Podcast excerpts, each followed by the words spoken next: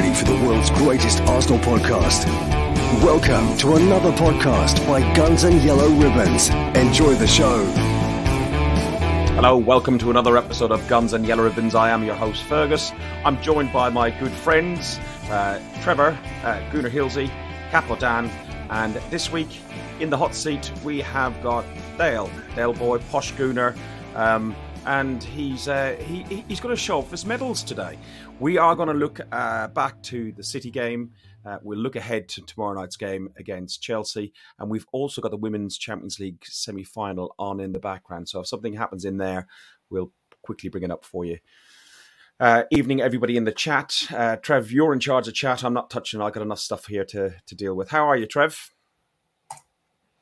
I'm all right, thank you, Ferg. Um, I'm still buzzing about the season we're having.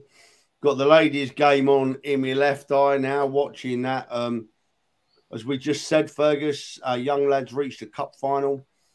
We're having a great season in the league, and we've had a we've had a bad run over the last few games, but it's not lowered my enthusiasm at all.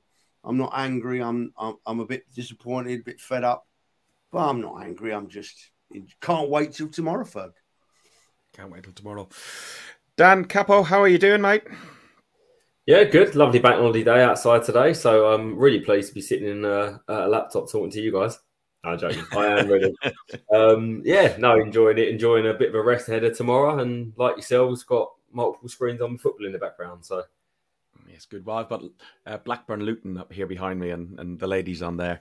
Uh, they're showing the offside on there. Dale, how you doing, mate? Evening, mate. I'm uh, looking forward to my invite to Fergus's sports bar this, by the sound of it. All the multi screens you got going on. it's called high tech, high tech, high tech. So, talk to us about your your your. Um, you got some silverware already, haven't you? Yeah, I'm I'm buzzing with that. It's uh, 39 years old and still winning silverware. Won the league last year, and yesterday we we uh, we won the, the, the Veterans Cup. So Peterborough Veterans Cup season winners 22 23. So yeah, real good day yesterday. Brilliant medal. Brilliant medal. Well done, mate. Well done. So I couldn't I couldn't kick the ball if I tried, uh, even at, uh, at 39. Never mind now at 52. I'd, I'd, I'd be screwed. I'd be screwed. Listen, before we... laugh, 52. is at least 75. Come on. uh, listen, guys, uh, before we start, we're thinking of uh, John Dickinson today. Uh, died in 1982. Uh, gone to a game of football. Died on the North Bank when the West Ham ICF, uh, somebody in the uh, there uh, decided to take his life. Trevor, uh, you were there on the day. Unmute yourself, mate. You've done it again. Yeah, I was, I was, I was there. I was there on that day. I didn't know John, um, but it, it, was mayhem on the North Bank that day. Absolute mayhem. And um, I don't. I'm not throwing any accusations out there. There's all sorts of lines of thought of what happened and what didn't happen, but I don't know. So I'm not gonna I'm not gonna guess about it. All I know is that John Dickinson went to a game of football that day and uh, didn't go home through no fault of his own, and um, that should never happen. That should never happen. So all our thoughts are with him today, mate. Yeah, um, as you say, he went to football um, and didn't come home. This was us in Manchester, in Yates's Bar, Manchester. Could you imagine one of us didn't make it home? That would be absolutely awful. So for that reason, um, we do we do think of you, John. Uh, we're back to the normal screen. Right, let's um, let's go look at the um, the City game first of all, because there's there's a few things to unpack about that. Um, it's done, it's dusted. Um, we will go through it, and we'll look more forward uh, towards the um, the Chelsea game as well. So going into the game, the lineup: Xhaka uh, was back for Vieira, and it was Odegaard's hundredth game. Uh, the lineup was I've lost my lineup. Where's my lineup gone? Uh, oh, well, no. while I get uh, that's the City lineup. Um, uh, what did you make of the lineup, um, Dan? Come on, improv, improv. I mean, what, what was the lineup? So it was Rams, Ramsdale in goal, Zinchenko, Gabriel, Holding, uh, Ben White, Partey, Xhaka, Odegaard, Saka, Martinelli, Jesus. Right, that was the lineup. Yeah. Yeah, um, Ramsey, White holding, Gabriel's and Jacob Partey, Odegaard, Saka, Martinelli, Jesus. Yeah. It's all right. It's good to know we're well rehearsed.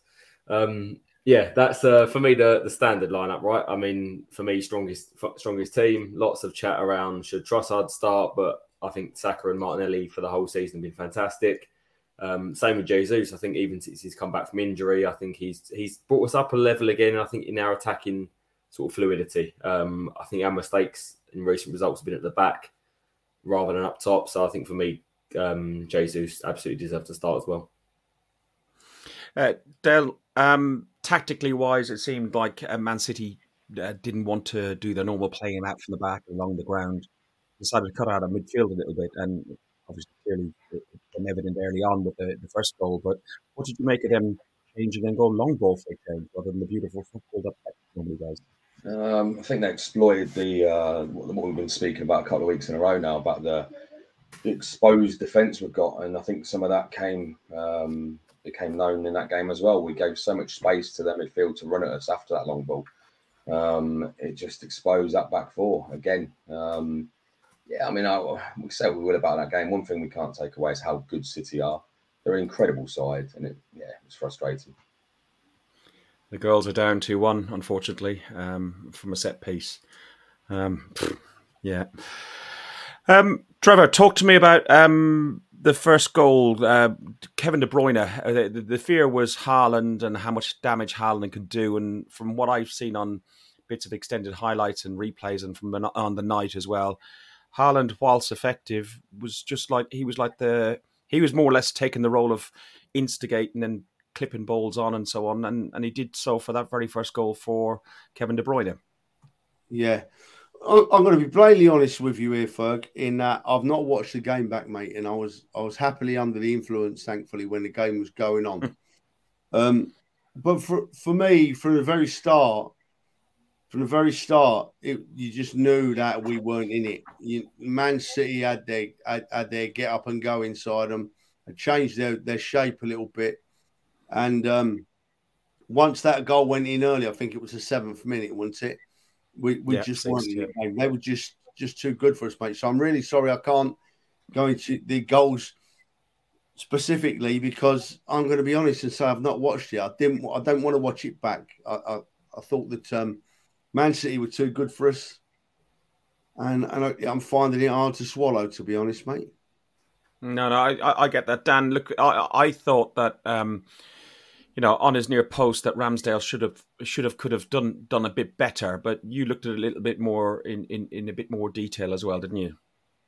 Yeah, I mean, I thought it was just a fantastic strike. To to be fair, that when De Bruyne takes the ball, he takes it early. I think he catches people off guard, but he sets it so far outside the post and calls it back into the bottom corner that I, I don't think there's many keepers in the world that would say that. In all fairness, I think Kevin De Bruyne is a fantastic striker of the ball.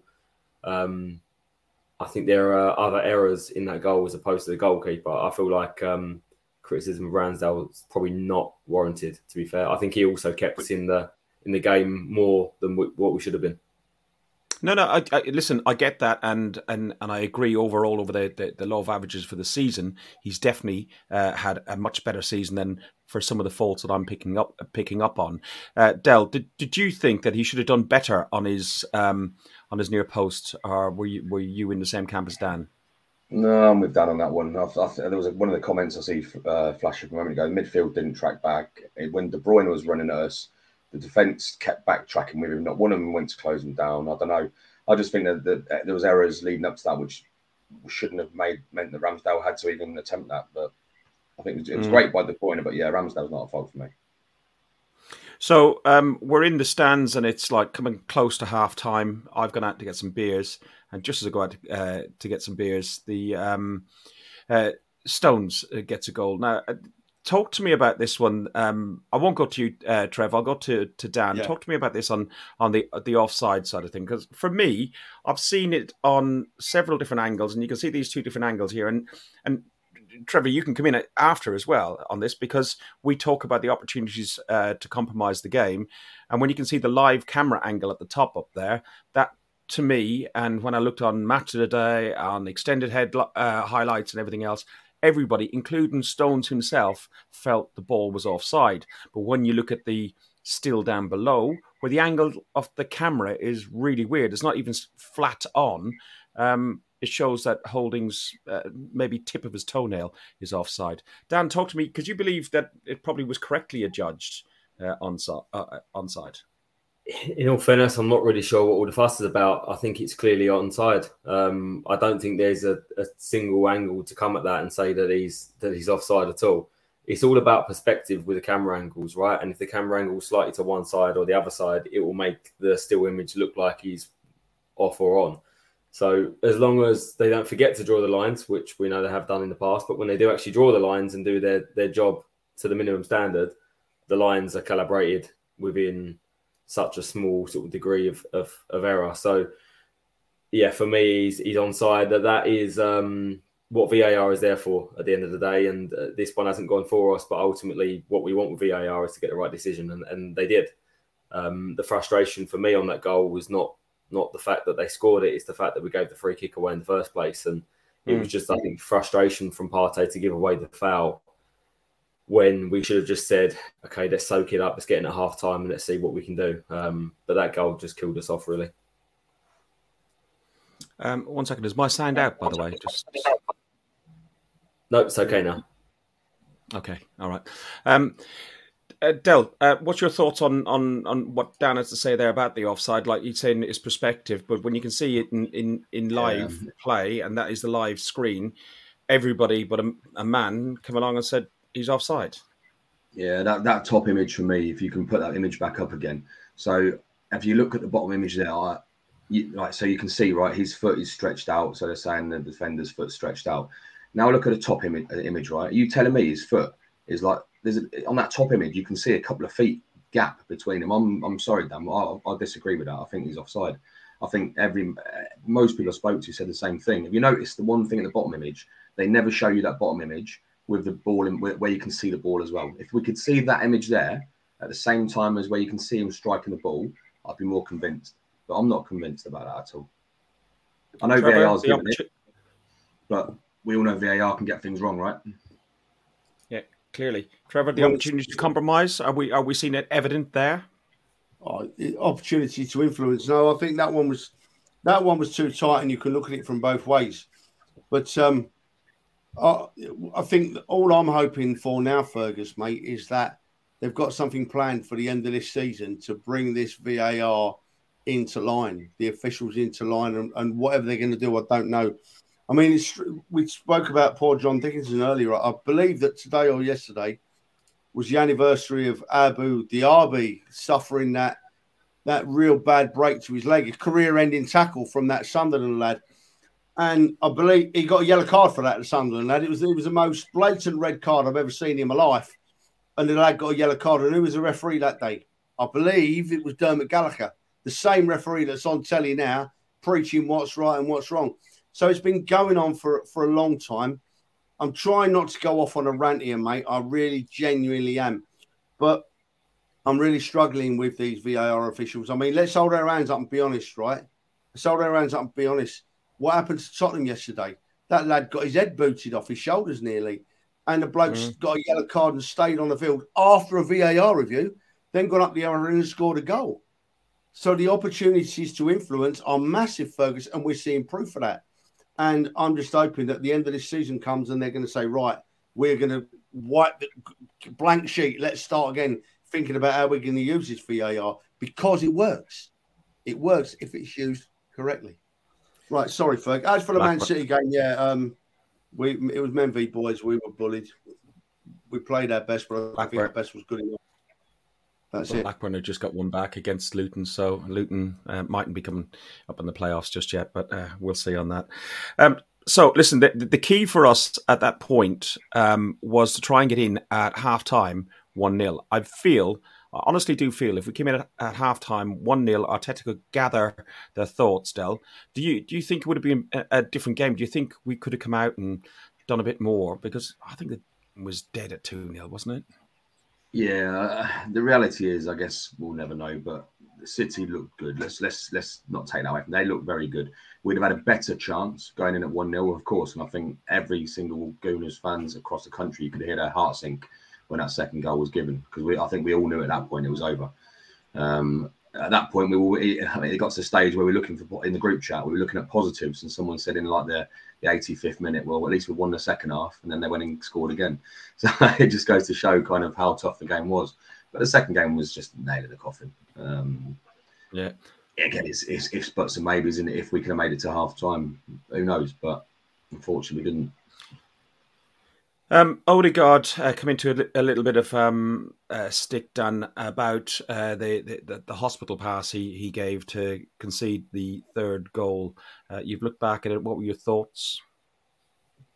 I think it's a bit like the other goals. In all fairness, I think it's more to do with the setup that we had, um, and more to do with Man City's setup than than individual errors. Um, players give the ball away at times but it's about being in a position to to counter press and try and win the ball back, or ultimately drop back into a into a mid block or a low block.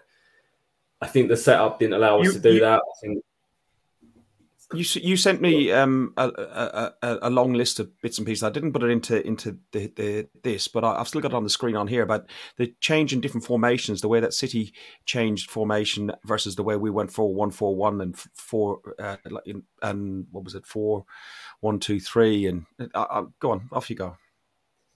Yeah, I mean ultimately both sides really pressed in the same sort of way, except for you know City's press was a little bit further onto the centre backs and tried to put pressure and we sort of waited to try and set a trap and then press. But ultimately, we pressed up in such a high position where if they'd had and been building in a three and a two like we did and how they normally did, I think we would have caused them more problems. But they they sat up in a four and a two, and ultimately, when you're when you're pressing as a five against six, they're always going to have a spare man.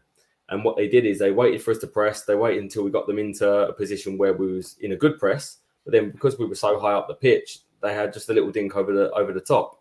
And ultimately, what Man City wanted to do was to create one on ones with either Rob Holding or Gabriel, and, and they did that very very well because De Bruyne just floated in in and behind Thomas Partey, and every single time it was hold um, it was Haaland versus Holding, and um, I don't care how good you are as a centre back. If you're one on one with with Haaland, you're gonna you're gonna have problems at least once or twice in the game. So mm you know, they they set up, I think, very, very well, Man City. And then once they've got control of the game, there was like a 20 minute period where we did drop back into a mid block. But for me, it was a bit too late. You know, what we should have done is set up very similar to City with two sixes in front, a bit more of a mid block, and actually just create our own transitions because when you're in a decent shape and City are pressing and they're they're pushing up high like we did and leaving spaces, we've then got the players to to get in behind. But yeah, for me, it was it was more rather than Arsenal versus City. This was a, a Guardiola versus Arteta, and I think in this one, Guardiola sort of came out and um, was on top in this one for me. Yeah, uh, Trev, Dan, Danny uh, from Berkham Wonderland has got a real good point in the chat there that you just put up um, about Partey. Partey's job is to uh, to soak up the pressure, and he has been doing it for the last four or five games. We saw it at West Ham, we saw it at uh, Southampton, uh, we saw it at Liverpool. You know, giving away stupid stupid, you know, um, pieces which lead to penalties, etc. Yeah, you can't argue the fact that Partey has had a, a, drop in his form a bit, Fergus, right at the wrong time of the season for us. It needs to be said as well.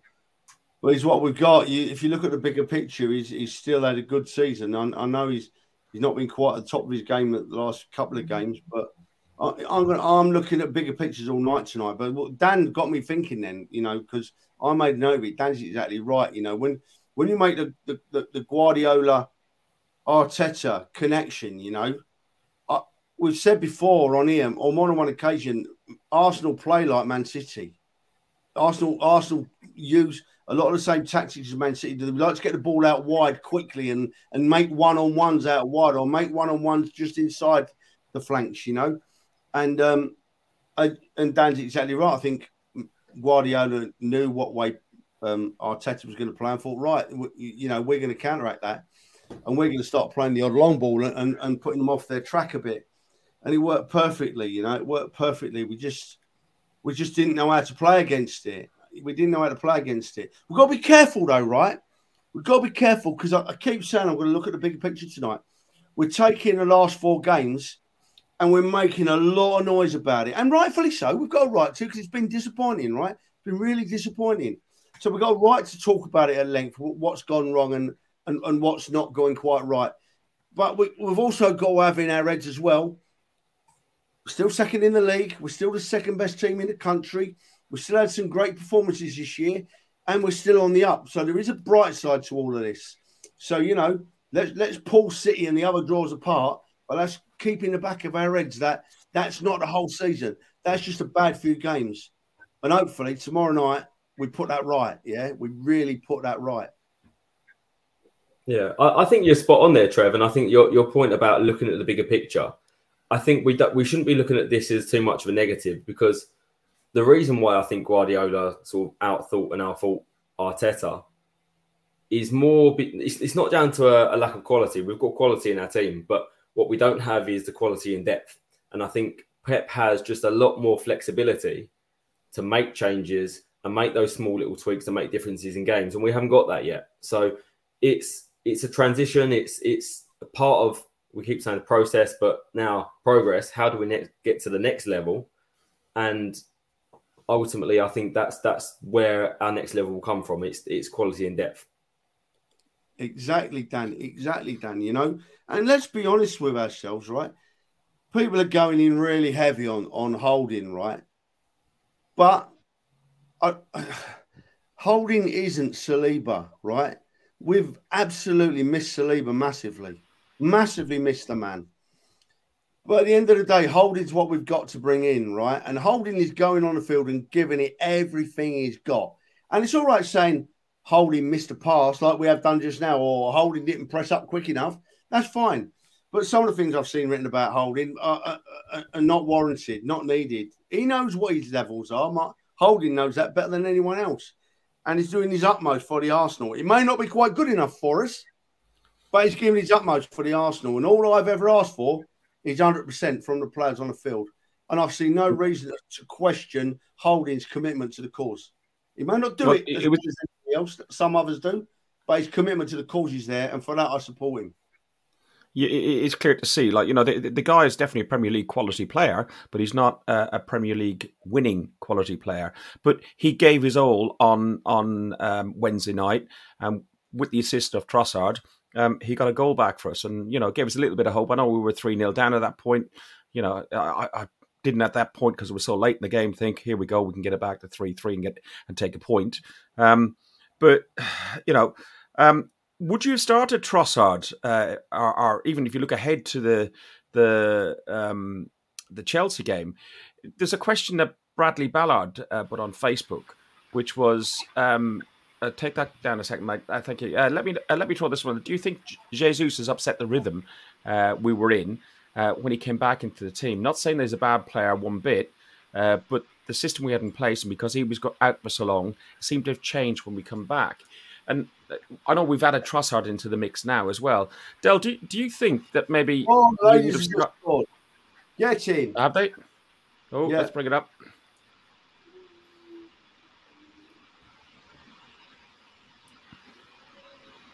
Let's see if this. I'm probably going to get nicked on YouTube for this. Let me take it off for a second until, until the goal gets replayed. Take it off. Yeah. Um, hang on, the goal's just going to come up in a second. Uh, Del, Del, what do you think about that point then? It, it, it, do you think Jesus may have caused a little bit of fly in the ointment? No, I can see the question. Is, this, is that goal? We're going to see this? Yeah.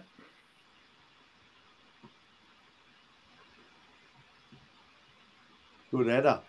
Well, Great header. Yeah, well worked goal. Yeah, very good goal. Very good. Great header.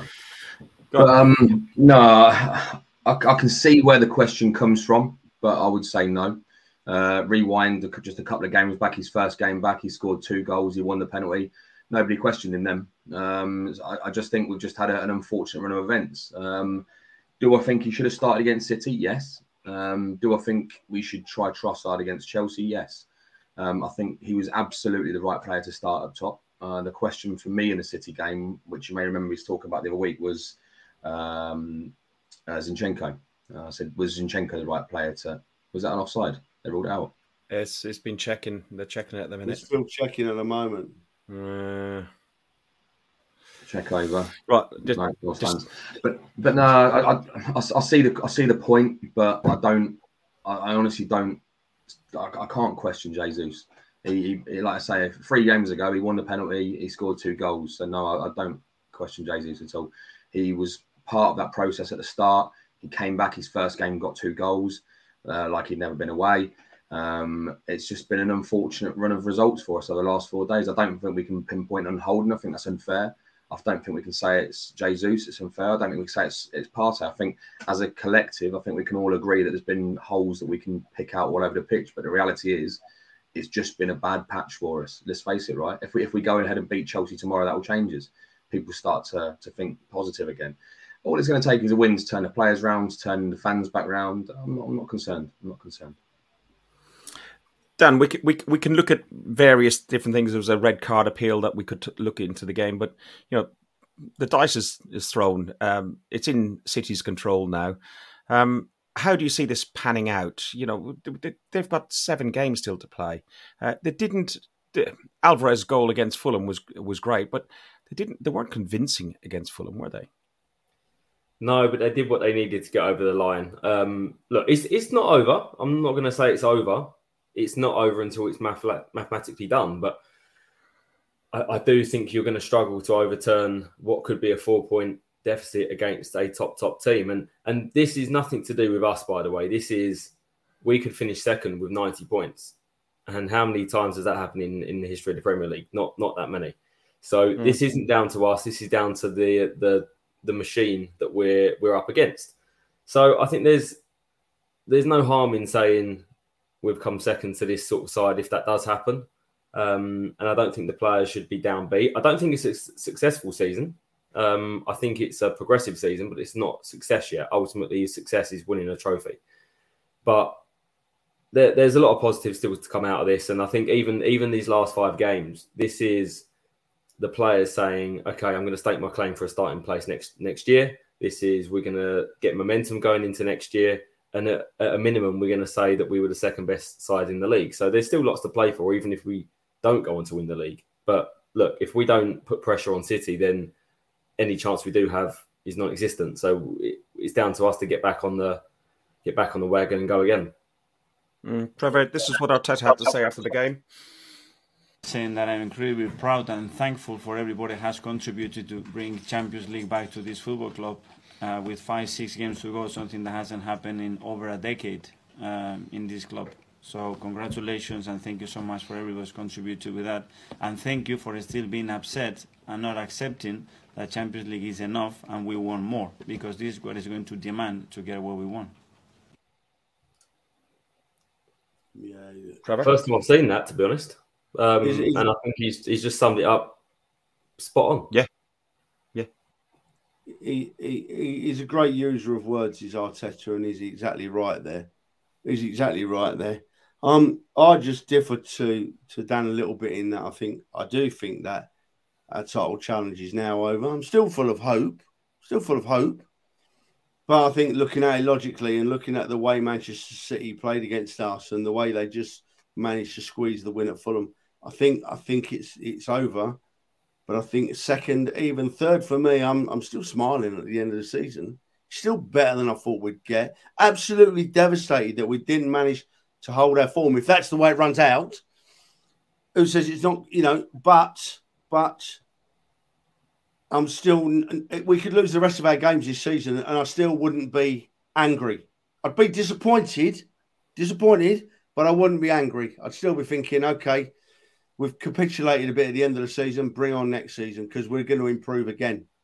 Um, it's it's really difficult, isn't it? While we're still talking about Manchester City, we, we've got Fergus. We've got to talk briefly about the financial fair play, right? We've got to talk briefly about that that almost brings in the question Let me because I we did ask for questions and some of some of that what you're going to talk about is in Stefan's question. So Stefan's question covers a lot, and I'm not saying we will be able to answer all of it because some of it is just beyond us. But what do we uh, what do we least like about uh, City? State ownership, financial unfair play, uh, the shithousery, bad winners, plastic fa- plastic fans, uh, and and and uh, stuff like that. So it, it type of brings across the answering that question. Go on, the financial fair play or unfair play, as Stefan says. Well, I, I don't hate City for it. I don't hate Pep for it. I don't hate their players for it. Because if they're allowed to do it, then they're going to do it. If they've got the money, they're going to do it. But don't forget, it, this is my view, by the way. I have nothing to substantiate this, but we're here to give our views. I think that it's not just about the, the financial um, purchasing power of City, the transfer fees they play, I think that there must be much more to it than that because other teams can pay those transfer fees. I I I, I wonder. I'm being careful with words here. I wonder if there's some kind of backhanders that go on to agents, to the players themselves. Obviously, their salaries they're paying are way above what anyone else could afford to do. And um, as long as they're going to get uh, being allowed to get away with it, they're going to do it. And you can't blame them for that. You can't blame City for that. It's it, it's the it's the powers that be. To coin a phrase from Troy, Troy Deeney, they need to grow a pair of kahunas and and start coming down heavy on this financial fair play. Then we level out the playing field because there's no doubt for me that if we keep going as we are for the next 10 years, we're going to have two, possibly three teams at the top of the Premier League, and they will be 20 or 30 points clear of the rest because that's the way it's heading. We've seen the trend, it keeps going and going, and it worries me greatly. But I'm not angry with City about it. There's people in power that are there to stop City doing it, and they're not doing it on the financial fair play piece, Trev, they were saying um, there was a big focus on Newcastle on Sky Sports. I don't know if anybody saw it, and saying its financial fair play is measured over a seven-year period. And they were saying, in theory, Newcastle can go out over the next two or three, four transfer windows, spend 300 million quid because of Mike Ashley's lack of spending historically. Um, and they would still be within their rights to do so. That's the problem we fight we face now. Because City have done it, there's nothing stopping. I'm not saying Newcastle are going to do it, but they can. There's there's nothing stopping them going out and doing exactly the same thing, and that just adds to exactly what you just said there. You then find yourself in a position where you've got City are going to be miles ahead of everybody else because they've got the financial uh, firepower. Newcastle, we all know, if the Arabs go ahead and buy United, they could be in a similar situation.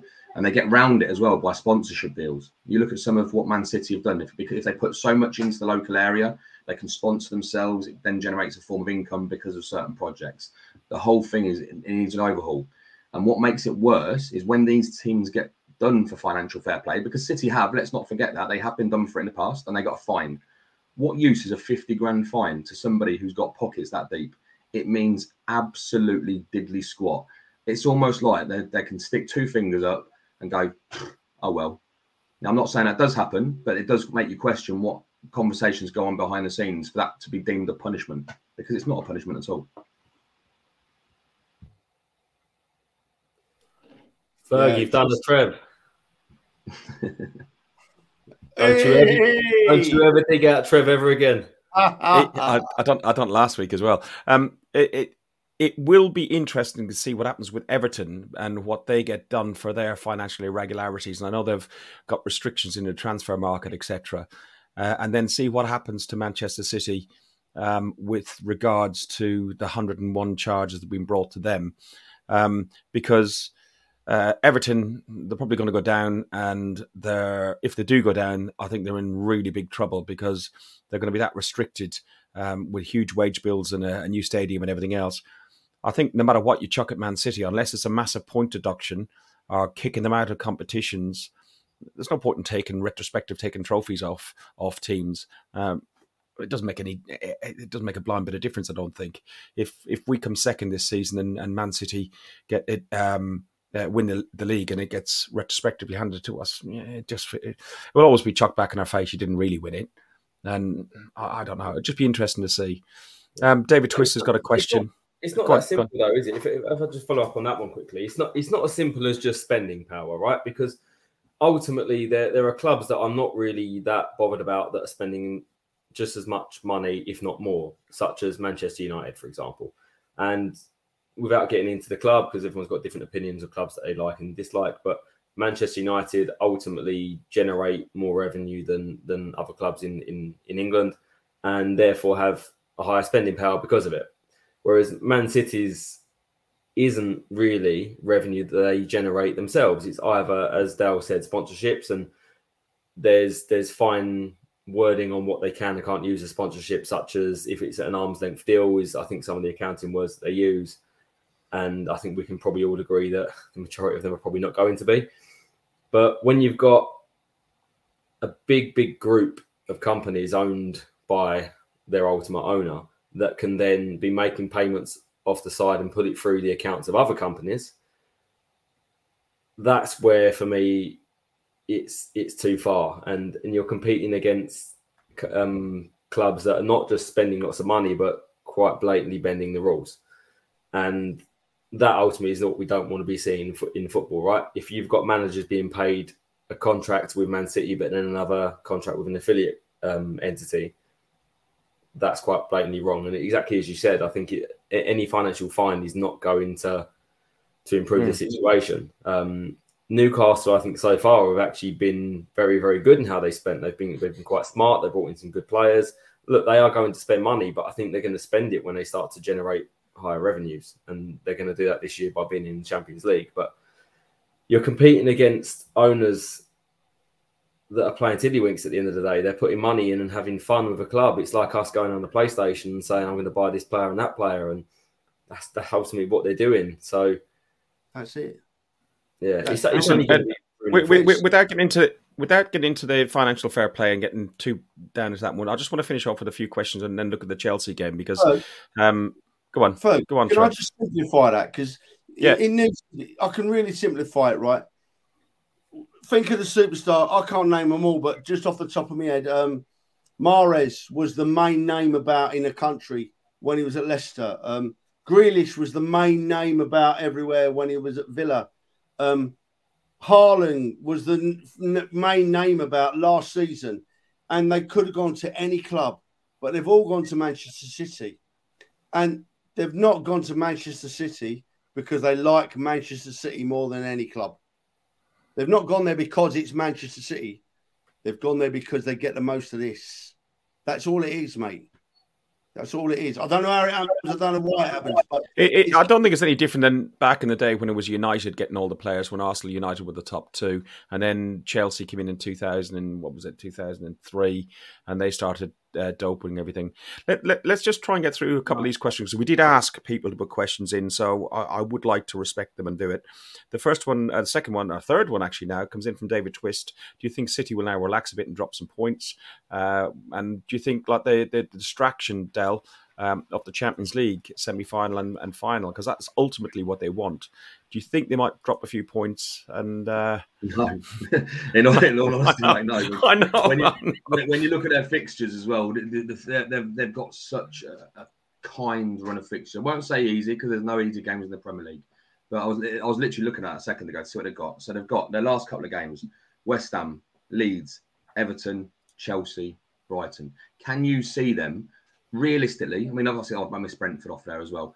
But I mean, with the exception of potentially Brighton, I think City will absolutely roller coaster a lot of them. I think they'll they'll go through them like a like a steam train. Do I think the distraction of the cup and the Champions League will make a difference? No. I think if anything, the FA Cup is a motivating tool for them because they've not just got a chance to get a trophy, they've got a chance to get a trophy against their bitter rivals and, and local in a, in a local derby. Um, as for the Champions League, I think if they get past Real Madrid, which I think they will, I can't see any.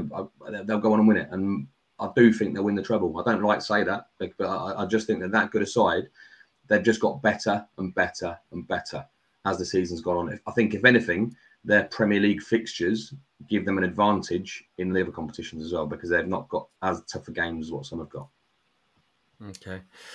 Um, let's look at the Chelsea game then. Uh, we have got um, that coming up. Arsenal Chelsea is tomorrow evening at 8 p.m. at the Emirates Stadium. Our head to head against them is quite good of recent years. We we did go through a spell where where uh, we couldn't we couldn't get a win for love the money, and I recall. Uh, not the last away game, the away game previously when we went and done 4 2, uh, meeting up with Trevor and, and everybody else, and nobody gave us a chance uh, at that point, and that was like part of the turning point uh, from a very poor run of form that Arsenal were going to into effectively the current run that we're in. Um, Trevor, what's your hopes and expectations against um, uh, Chelsea?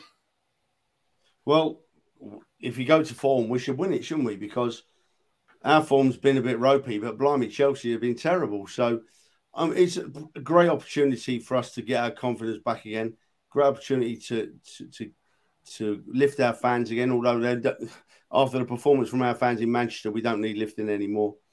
I'm I'm optimistic that we're going to have a positive evening. We're going to score a few goals and we're going to get back on that winning trail again.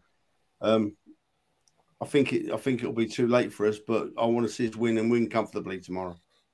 Dan, we're going to be without uh, Saliba, Elneny, uh, Tomiyasu. Um, Chelsea are going to be without um, Kai Havertz and Koulibaly and Cucurella, uh, um, James Mason and Broja all sidelined. So Chelsea aren't going to have. I know they got millions of players and everything else, but they're, they're not going to have the squad that they want. They could have Aubameyang. you never know. Firstly, well done, Ferg. That that roll, so roll of names you've just rolled off there. You've done quite well, to be honest. I'm quite impressed. Why, thank you. Yeah. Why, thank you. He's, he's definitely been practicing. he's, he's spent hours in the mirror practicing the names with a little hairbrush instead of a mic. But um, no, I think look on on tomorrow, right? I think ultimately what we want, what we want. I'm going to ignore him. He's being rude. Um, what we want is a performance from the players. We need to just get back to playing our football going through the process of what we have been trying to do, playing our way, and I do think the result will come. I think Chelsea ultimately don't score that many goals, and I think if they score, it will probably be from mistakes as opposed to them really breaking us down. So back to basics, play good football. We will create opportunities, and I think we'll we'll win comfortably. So I think let's just let's just not give up. Look, I, I think what I meant earlier wasn't that I think we're going to win the league. I ultimately don't think we're going to win the league now. But I think there's definitely a chance. And I think linking in with a few other questions that people have said and a couple of comments that I do think City will drop points. I just don't think they'll drop that many. I think City are probably likely to drop maybe two points and then they'll pick themselves up again because that is the type of team that they are because they're such a great team. But never say never. There are teams they're playing against, such as West Ham, Leeds, etc., that are fighting for their lives at the bottom and don't expect them to go there and give up. They're absolutely not going to do that. You've got teams like Brighton that are still pushing for probably the highest finish that I don't know if it's the highest finish they've ever had, but certainly highest finish they've probably ever had in the Premier League.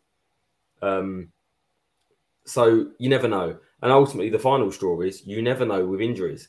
You could get an unexpected injury to one or two key players and can completely change it for them because they may then say, let's focus on the Champions League. Or when it comes into rotating just one or two players like they did for Fulham, maybe it's three and four players. And and and you never know. I think stranger things have happened in football. Um, but as I said, if we don't win our games, all that is completely irrelevant.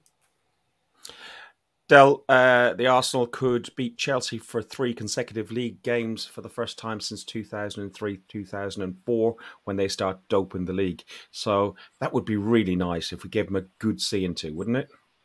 Oh yeah, it's a chance to bounce back and and give, and give everybody a bit of a pick me up, feel good factor because again, it's it's not just that it wouldn't be just a win. It would be a win to get us back on track against Chelsea. It's always good to get one up on them, isn't it? I mean, there's there's a few question marks around the squad, the selection, what you do. I mean, I've got my thoughts on it, um, uh, but yeah, I, will be honest, I don't really see them causing many problems. I think the only issue we may have is somebody put in the comments at the start of the, uh, tonight's podcast. Um, there's been a lot of individual errors. I think that's what's, if anything, that's what's going to cost us um, tomorrow. Yeah, I, th- I, think squad issues are probably, uh, you know, and injuries have, uh, have cost us because, you know, with the loss of Saliba and the change in the way our defence has acted, not solely because of, as people have said, holding, but, you know, Gabriel, I don't think has shone fantastically. Uh, we tried to change things up when Zinni was injured a little bit, and we put uh, KT in and made him play a Zinni type role. So there's lots of different selection pieces. But you know, we've dropped seven points in our last 14 uh, uh, no, sorry, we we've conceded.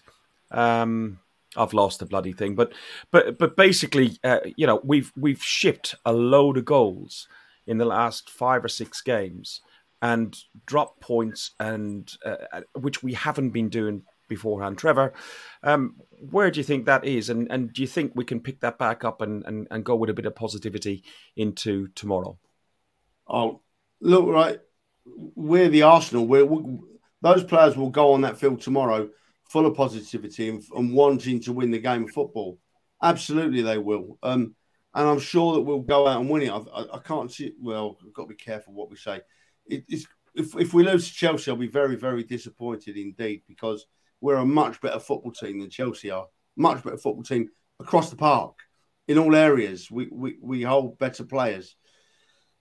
So it, and it's, it is massive tomorrow because if, we don't win tomorrow, then it goes on for like it's like five games then since we've won, you know, and and it starts it, it starts turning into a, a, a, bit of a longer bad run. So it's important tomorrow that that we go out there and play to our best. If we play to our best, then we win the game.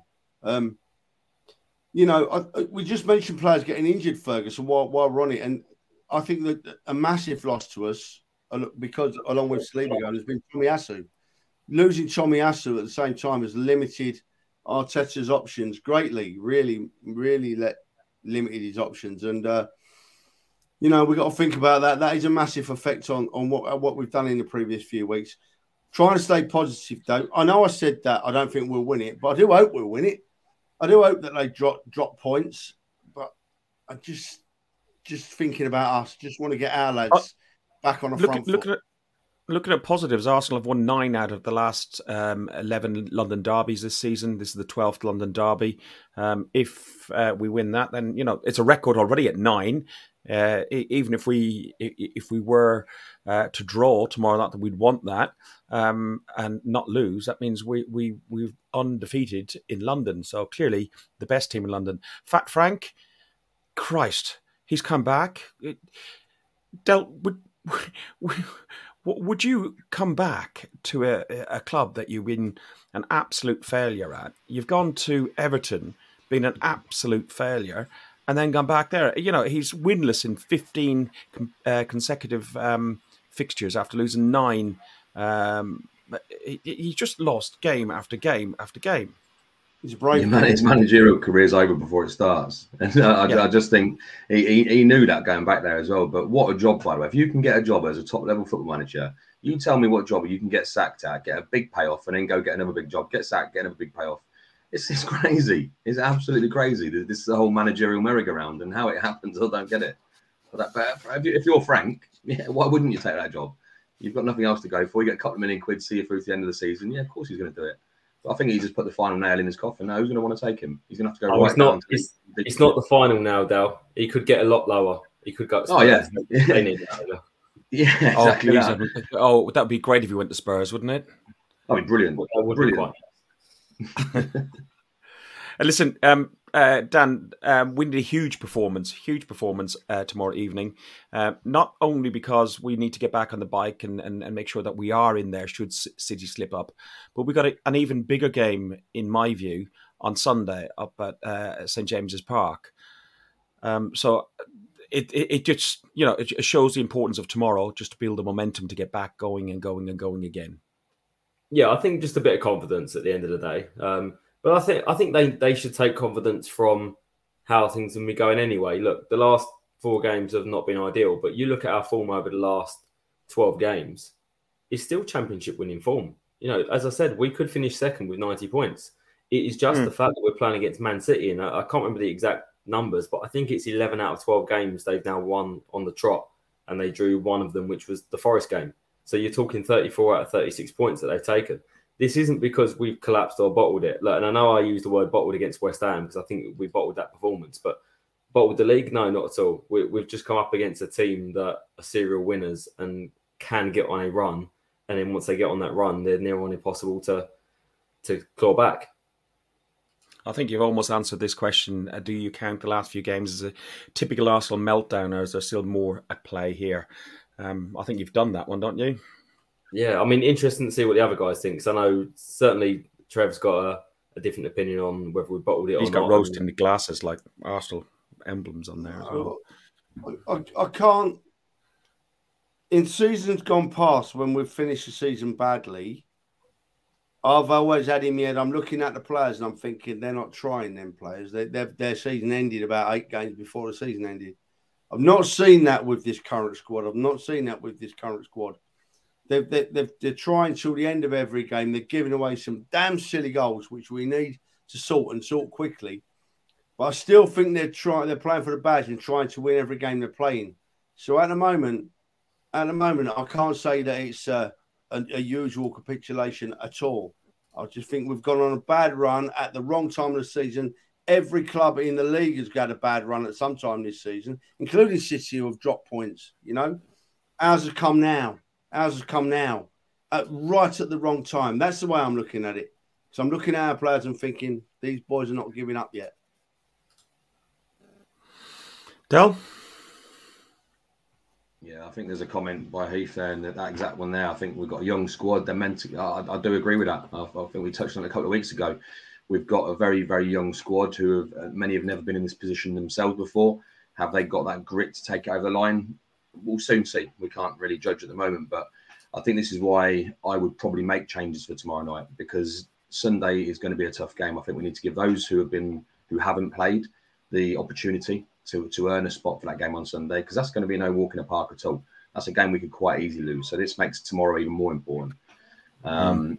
I'd probably just to touch on a few of the changes I'd make. I, I don't know. Just looking, I'd, I'd, I'd give bring Jorginho in. I'd bring Jorginho in um, over Partey. I think Partey has made um, some some errors over the last few weeks. Any other time, you, if, if someone keeps making errors and isn't the player who's supposed to be soaking up the, uh, the pressure, as we mentioned, um, they, they arguably should be dropped. Um, there's the, the Zinchenko KT um, question at left back again, um, or we're left wing back, whichever we're going to do, depending on what formation we set up. And I probably would start Trossard tomorrow. I'd probably start Trossard um, against Chelsea. Um, that there gives us a better uh, overview for what we've got coming up um, for Sunday. And there's a comment there, uh, which I've just seen come up now. Actually, I always say play with a current best eleven. I agree, but at the minute, who is our current best eleven? We've got the current best eleven we've been starting with but can we say that's been our current best 11 at present? Because some people haven't been performing. So I would bring some changes tomorrow. Yeah, I think I think ultimately though, Dan, this doesn't really matter which eleven plays. It can be one or two players that can come in and come out, but there is definitely a, a mentality switch that we need. And this isn't just an Arsenal mentality switch. This can happen at, at any club. And again, there was something I watched the other day with um, Gary Neville talking about the 97 98 season with, with Man United. And ultimately, Man, City, uh, Man United were 12 points clear. I think we had a couple of games in hand still, but they were 12 points ahead of us. And then Roy Keane did his cruciate, and Schmeichel got an injury and he was out for three or four weeks. And then all of a sudden, he was saying we were looking over our shoulders. We were looking at Arsenal coming. They were starting to put wins together and get on a good run. And, and this was a team in Manchester United that won uh, quite a few league titles still. So this wasn't a team that's even inexperienced like we are currently, and they were looking over their shoulders and they were getting nervous. So I think it's totally acceptable for the boys to be getting nervous. And as long as they treat it as a learning curve and they do learn from this, and then they go again, and then they can say, okay, look, this happened before. This is what we need to do, do different and dig in. Then I'm, I'm happy with it. But if it keeps happening again and again, uh, Dan, I, I, I, get what you're saying, and I agree. Uh, youth and nerves and stuff and inexperience, um, I, I, allow for all of that. I was talking to somebody today, and they said, "Have you listened to that Antonio podcast?"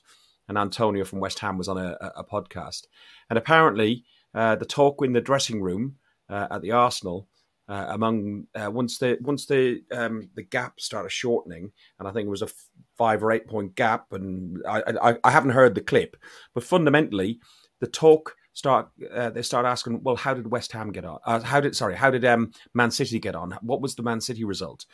Uh, and they hadn't done that all season, so have they let them have they let Man City get in their head?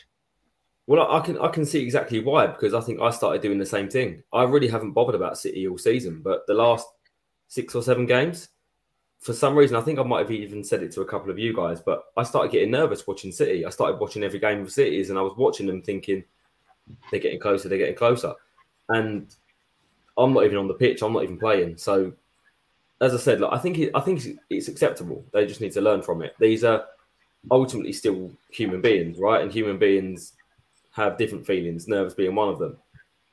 And at the end of the season, there, there, can only be one winner. Someone has to come second. And a fantastic, fantastic team in Arsenal could be that team that comes second. But only because of probably at this stage an even better side in City. Trevor, there's been a lot of talk on social media about, there we go, uh, bottled it, the phrase bottled. Uh, I know that you wanted, and we held it. I haven't asked you anything about this because you wanted to talk about this in particular. Um, off you go. We've look right.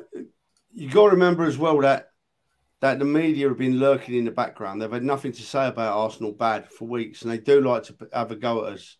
And the term bottled it suits the media very nicely. So they've been pushing that. They've really been pushing it. You've only got to look at Sky Sports to hear it said so many times.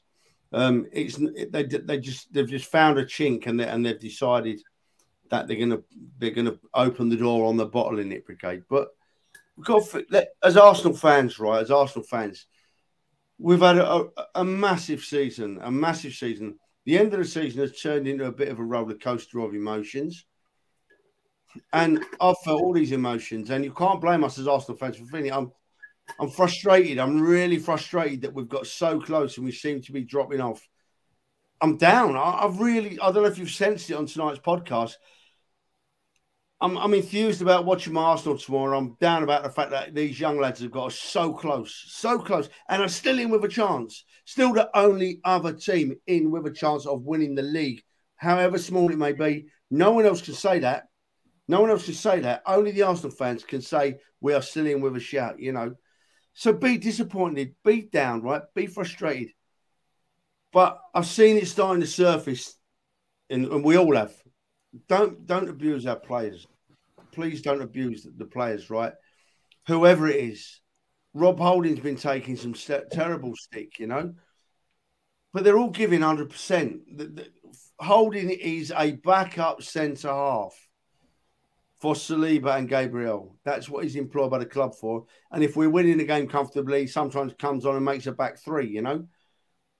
He's Holding hasn't come into that side and not given it his all. We've seen a little drop in standard. But he's still giving it everything, and that's all I ask as an Arsenal fan, you know. And they've shown, they've shown all season, right?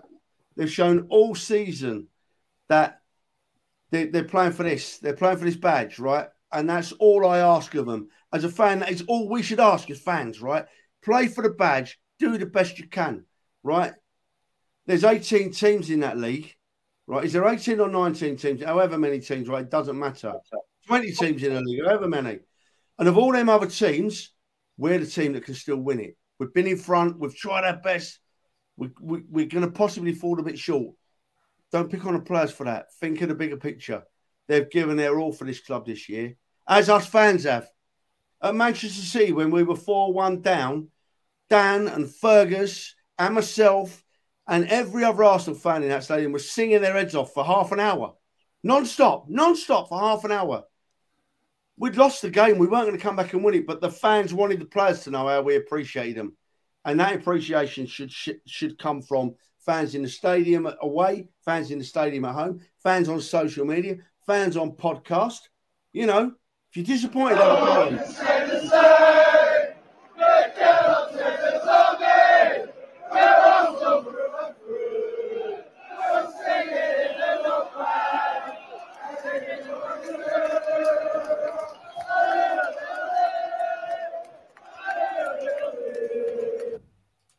Sorry, Trav, I just put up because you said it. It's all right.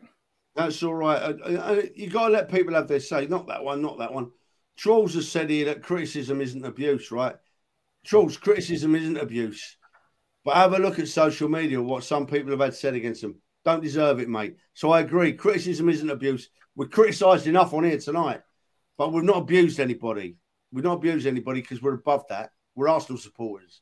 You know, right? I'm losing my voice here, Ferg. I'm off. yeah. No, to be fair, Trev, I think I think you're spot on, right? And that comment, criticism isn't abuse, just again hits the nail on the head. In that, I for one have criticised Rob Holding a lot a lot recently, but when we get in the stadium, we sing his name and we get behind him. And I, I put a tweet up the other day after the Man City game saying Arteta we're with you and, and Saka we're with you, etc. And Holding we're with you. And someone commented and said, No, we're not with Holding. And then I think my reply was, well, you're not with us then. You know, if, yeah. if you can't get behind him, you're not an Arsenal fan. I, I don't see why, why you would abuse a player. Ultimately, surely you want that player to do well, right? Absolutely nailed it, Dan. There's a line that you don't cross if you're a, if you're a true Arsenal fan. Absolutely nailed it, Dan. I'm, I'm not even going to add to that. You nailed it, mate. Uh, we need I just showed you a goal there. No, it's been disallowed, or there was a whistle or something like that. Um, listen, final final question uh, on here was one is your your question, Del, and uh, I'll let you read it out. Yeah, so as we all know that we we've there's been talk of it week in week out. We do lack a bit of depth, and we do need certain positions. So the the, the question was really a bit of a, a three part question. So what positions do we need to fill next season? Who do we let go because we have to let people go? And what players would you realistically like to see come in? I mean, I've got my uh, my list. Um, and I'm sure that I'm interested to hear your guys' uh, take on this. I'll, go first. When in positions, I think we need to have a keeper because I don't think Turner's good enough as a backup keeper. I think he, that would be further down the pecking order. I think we need backup um, in um, uh, the Saliba, backup for Saliba. Um, I think we need backup um, in the midfield, either Xhaka or Partey one or the other. They're going to go over the next uh, couple of years, and so I think you need somebody coming in there because is not going to be our, our, guy in there. Um, I think we do need an out and out striker as well, and I've said it before we came on air. Ivan Toney are that elk uh, to come in. Uh, Trev, uh, your idea of who who would you have? Yeah, well, I, I need to eat humble pie here because a couple of weeks ago I said to Dan, I think that in the close season you only need to buy a couple of players if you're good enough. And I think that, that the last few weeks have changed my opinion, Fergus. I think the most important one for me is a, is a backup defensive, good, solid central defense, central defensive midfielder. Um, because as we've seen, if Xhaka and Partey are not playing, our levels drop. For some reason, he's been playing um, Vieira in front of Jorginho when either Xhaka or Partey are missing, which I'm finding really difficult to work out because I thought that was the exact reason we bought Jorginho as a backup to cover the, the, the, the defensive midfielders. So that's number one for me a, a, good, solid midfielder to cover with Partey and Xhaka. Number one. Number two, I still want this big striker. And I've seen it in the last few weeks. We had Man City away, right? We didn't have a plan B to go to, really. We, we didn't we didn't have a big lad that we could bring on just to change the, the outlook of the game, you know. So that's number two for me. And then the, the, the third one, the third player I want is is a centre half because as much as I've supported Holding tonight, it's become clear that he maybe just is a little bit below the level we want. So we want I want another another um, centre half to be to be coming in, and I want I want Tomiyasu fit, and I want Tierney to stay. And then with them three signings I've just said, I'd be very happy. Dan? Um, I still think we need six or seven. Um, I don't think we can expect that in one window. And I think that's something that we'll see progress over a couple of years to get that quality in because this isn't six or seven players we need numbers wise. This is top quality that we need to come in. I think I agree with a goalkeeper. We need a backup goalkeeper. Um, I'm not sure we have enough quality at the minute in terms of depth. So I think Matt Turner for me is number three, not number two. I think we need quite clear backup centre back that can come in and play good football. I think um, from Crystal Palace would be a good a good backup. I think we also need a right back. I think we need a guy that can maybe be an alternative and a bit more of an attacking fullback at times as well, and also someone that we can rely on because I think Tomiyasu is unfortunately injury prone, and that's something that we we can't really have. I think we definitely need a six because I think Partey will need replacing long term. Um, I think Jorginho was brought in to, to fill in for Partey, not as opposed to the eight role. You know, he can see the game in front of him, whereas when he's got his back to go on the half turn, he's not that sort of player. So I, I get that. But uh, holding midfielder, again, I think Caicedo would be for me top notch. If we got him, I'd be over the moon. Another eight to replace Xhaka long term, I think will come in. And then I think I agree with you guys. We need a striker, and I also think we need a winger. I think someone like Serge Gnabry would be a fantastic um, right winger to come in and compete. You look at City; they've got three or four players that can play on the on the wide positions and rotate. And ultimately, up top, look, I'd love an Ivan Toney. I also think Osimhen from Napoli would be top top level. But um, are we going to go out and spend all that money on all of them? No, because that would be like four or five hundred million. So we're probably dreaming if that's what we're expecting. Dale, answer your question. Yeah, I think um, there's, there's one name there that uh, I've only I've seen in the comments and between all of us, I've only seen him mentioned once, and that's Caicedo. Since we were linked with him in January, I've paid a lot more attention to him than I previously would have done. The guy is an absolute machine. He is by far and he and he would walk into our team whether we like it or not, whether we've had a great season or not. He would walk into our starting eleven straight away. He there's all this talk of Declan Rice, which I think would be another great buy. But for me, if we can prioritise somebody like Caicedo, he immediately takes us up a whole new level. I do think we need a striker. Um, I think we need a different type of striker. That type of striker you mentioned, Fergus, in Ivan Toney. I know we spoke about him beforehand as well. We don't have anybody in that front three who, can, including on the bench, who can put any real pressure on defenders. I think we need a big, uh, a big guy up there. Uh, and the reality is, people like Haaland don't come about every day of the week, right? We know that. But we've got a very, very, very good player in Ivan Toney. Great with both feet, great with his head. And as we saw against us, he can bully defenders. Now, we at the time we had Gabriel and Saliba at the back, and he was giving them a run for their money. And we know he scored an offside goal in the end, but um, ultimately, I think that's what we need. And then again, I'd like to see a centre half. Um, I do believe Rob Holding will be sold. Um, I think it highlights that unfortunately probably isn't good enough. We're probably holding on to a few people for sentiment like Elneny. Um, Patino was mentioned. I think Patino, it came out today that he's, he's probably off. Um, and we spoke about it beforehand. I do like the guy, but if he isn't willing to to stay and fight for his place, then he's not the sort of person I want in our club anyway. So yeah, I think there's uh, quite a few outs to come as well as ins. Um, so it'll be interesting to see who who's out the door. Yeah, I posted I posted on uh, a topic on Arsenal fans forum this morning, and they were talking about Granit Xhaka, KT, and another player all being sold to to to fund bringing in in some players. So they, have clearly got some ideas. Uh, guys, we've overshot, and you can see the numbers dropping off because uh, the eight o'clock game is uh, starting. The ladies are into, I think they're going into this, about to start the second half of extra time, so that's going to go into penalties as well. Um, listen, uh, we go up and down the country, uh, home and away, uh, home. It doesn't matter where you go, but there was a photograph that summed up what it feels like when when you don't win. oh, oh, I think right. I was just in a bit of shock because I, I, I, stood there right, and I would Dan and me, we were the last Arsenal fans to leave that stadium. Right, we were the last. We stood there, and the photographer, and I, and I didn't know what to say. I didn't know what to say. I was in shock because I honestly didn't think we would be outplayed as much as we were by City. I honestly thought that that we would do better, and uh, it just shows we still got some work to do, and that's why my view on these signings has changed a bit as well. Trev, what's um what's going through your mind in that picture? I'm interested to see what you're thinking about because I remember what I was thinking about. I I think that a Man City fan had been throwing abuse at me about two yards away out of that picture, and I was thinking, he called me a know, cockney. If I you what? If he I called me a cockney and worse. if I was 10 years younger, you know, but then I did stand there. I think I was honestly, if I'm honest, I was thinking, I think we've blown the league tonight. I think, I think that's it done. I think that's it done. God, I hope I'm wrong, boys. I hope I'm wrong. What were you thinking, Dan? I was looking over at the City fans and some of them celebrating on the way out, and I was sitting there thinking, I hope the players have looked at that and seen that too, because I want them to feel exactly as I felt and use that and go again next season and not say this is just one season where we've had a good season. This is something we're going to build on and say this isn't happening again. Hmm.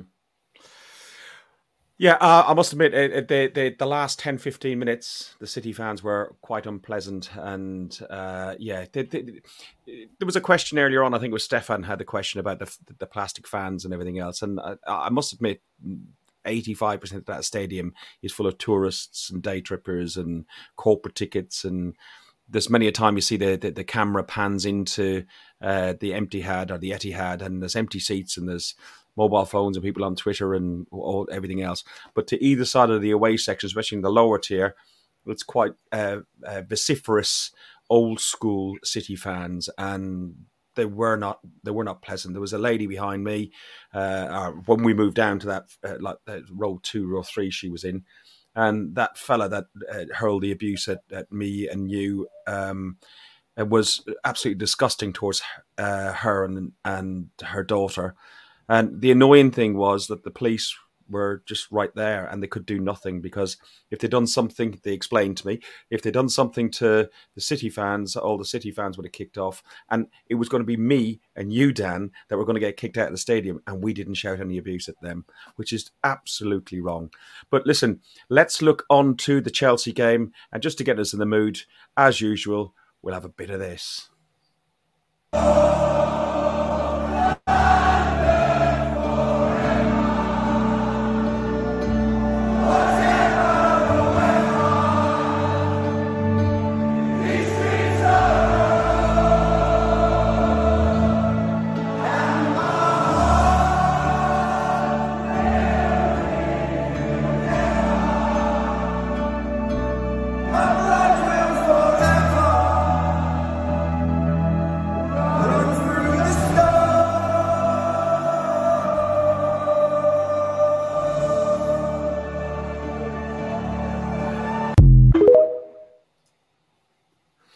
Boys, thank you very much.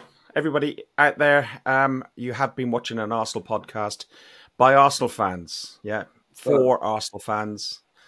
Um, were you going to say Dale something? time, time. We, we, we, we can't not put put our predictions on tomorrow night, right? Oh yeah, yeah, of course, of course, of course, of course, yeah, yeah, yeah. Um, Call him, call him I'll- I'll- I'll, I'll go two one. Right, Del. I'm going 4 0. Oh, I'm going to go 3 1. three one. I'm going to go 3 0. There we go. People in the chat, you got a few seconds. We'll put it up while uh, the music is playing out. If you like what we do, click on the. Ferg, listen, Schools is there. don't put me on full screen because this applies for all of us, right? We've been a bit down tonight. We've had to be. But we're pos- we'll all be there tomorrow night singing and shouting our heads off because as fans, we're going to give it our all. That's what we do all the time, isn't it? You know? So, anyone watching this, don't think we're going to go tomorrow night and be quiet or be down or not sing our songs and not shout and scream. We'll all be shouting and screaming. We'll all be positive. We'll all be singing our heads off because we are the Arsenal. Sorry, Ferg. Had to be said. That's fine. That's fine. And uh, meet in the usual place. Um, uh, we've got a table booked, and we'll see you there. Right, up the Arsenal. Fuck the Spurs. You've been listening to Guns and Yellow Ribbons, an Arsenal podcast by Arsenal fans for Arsenal fans.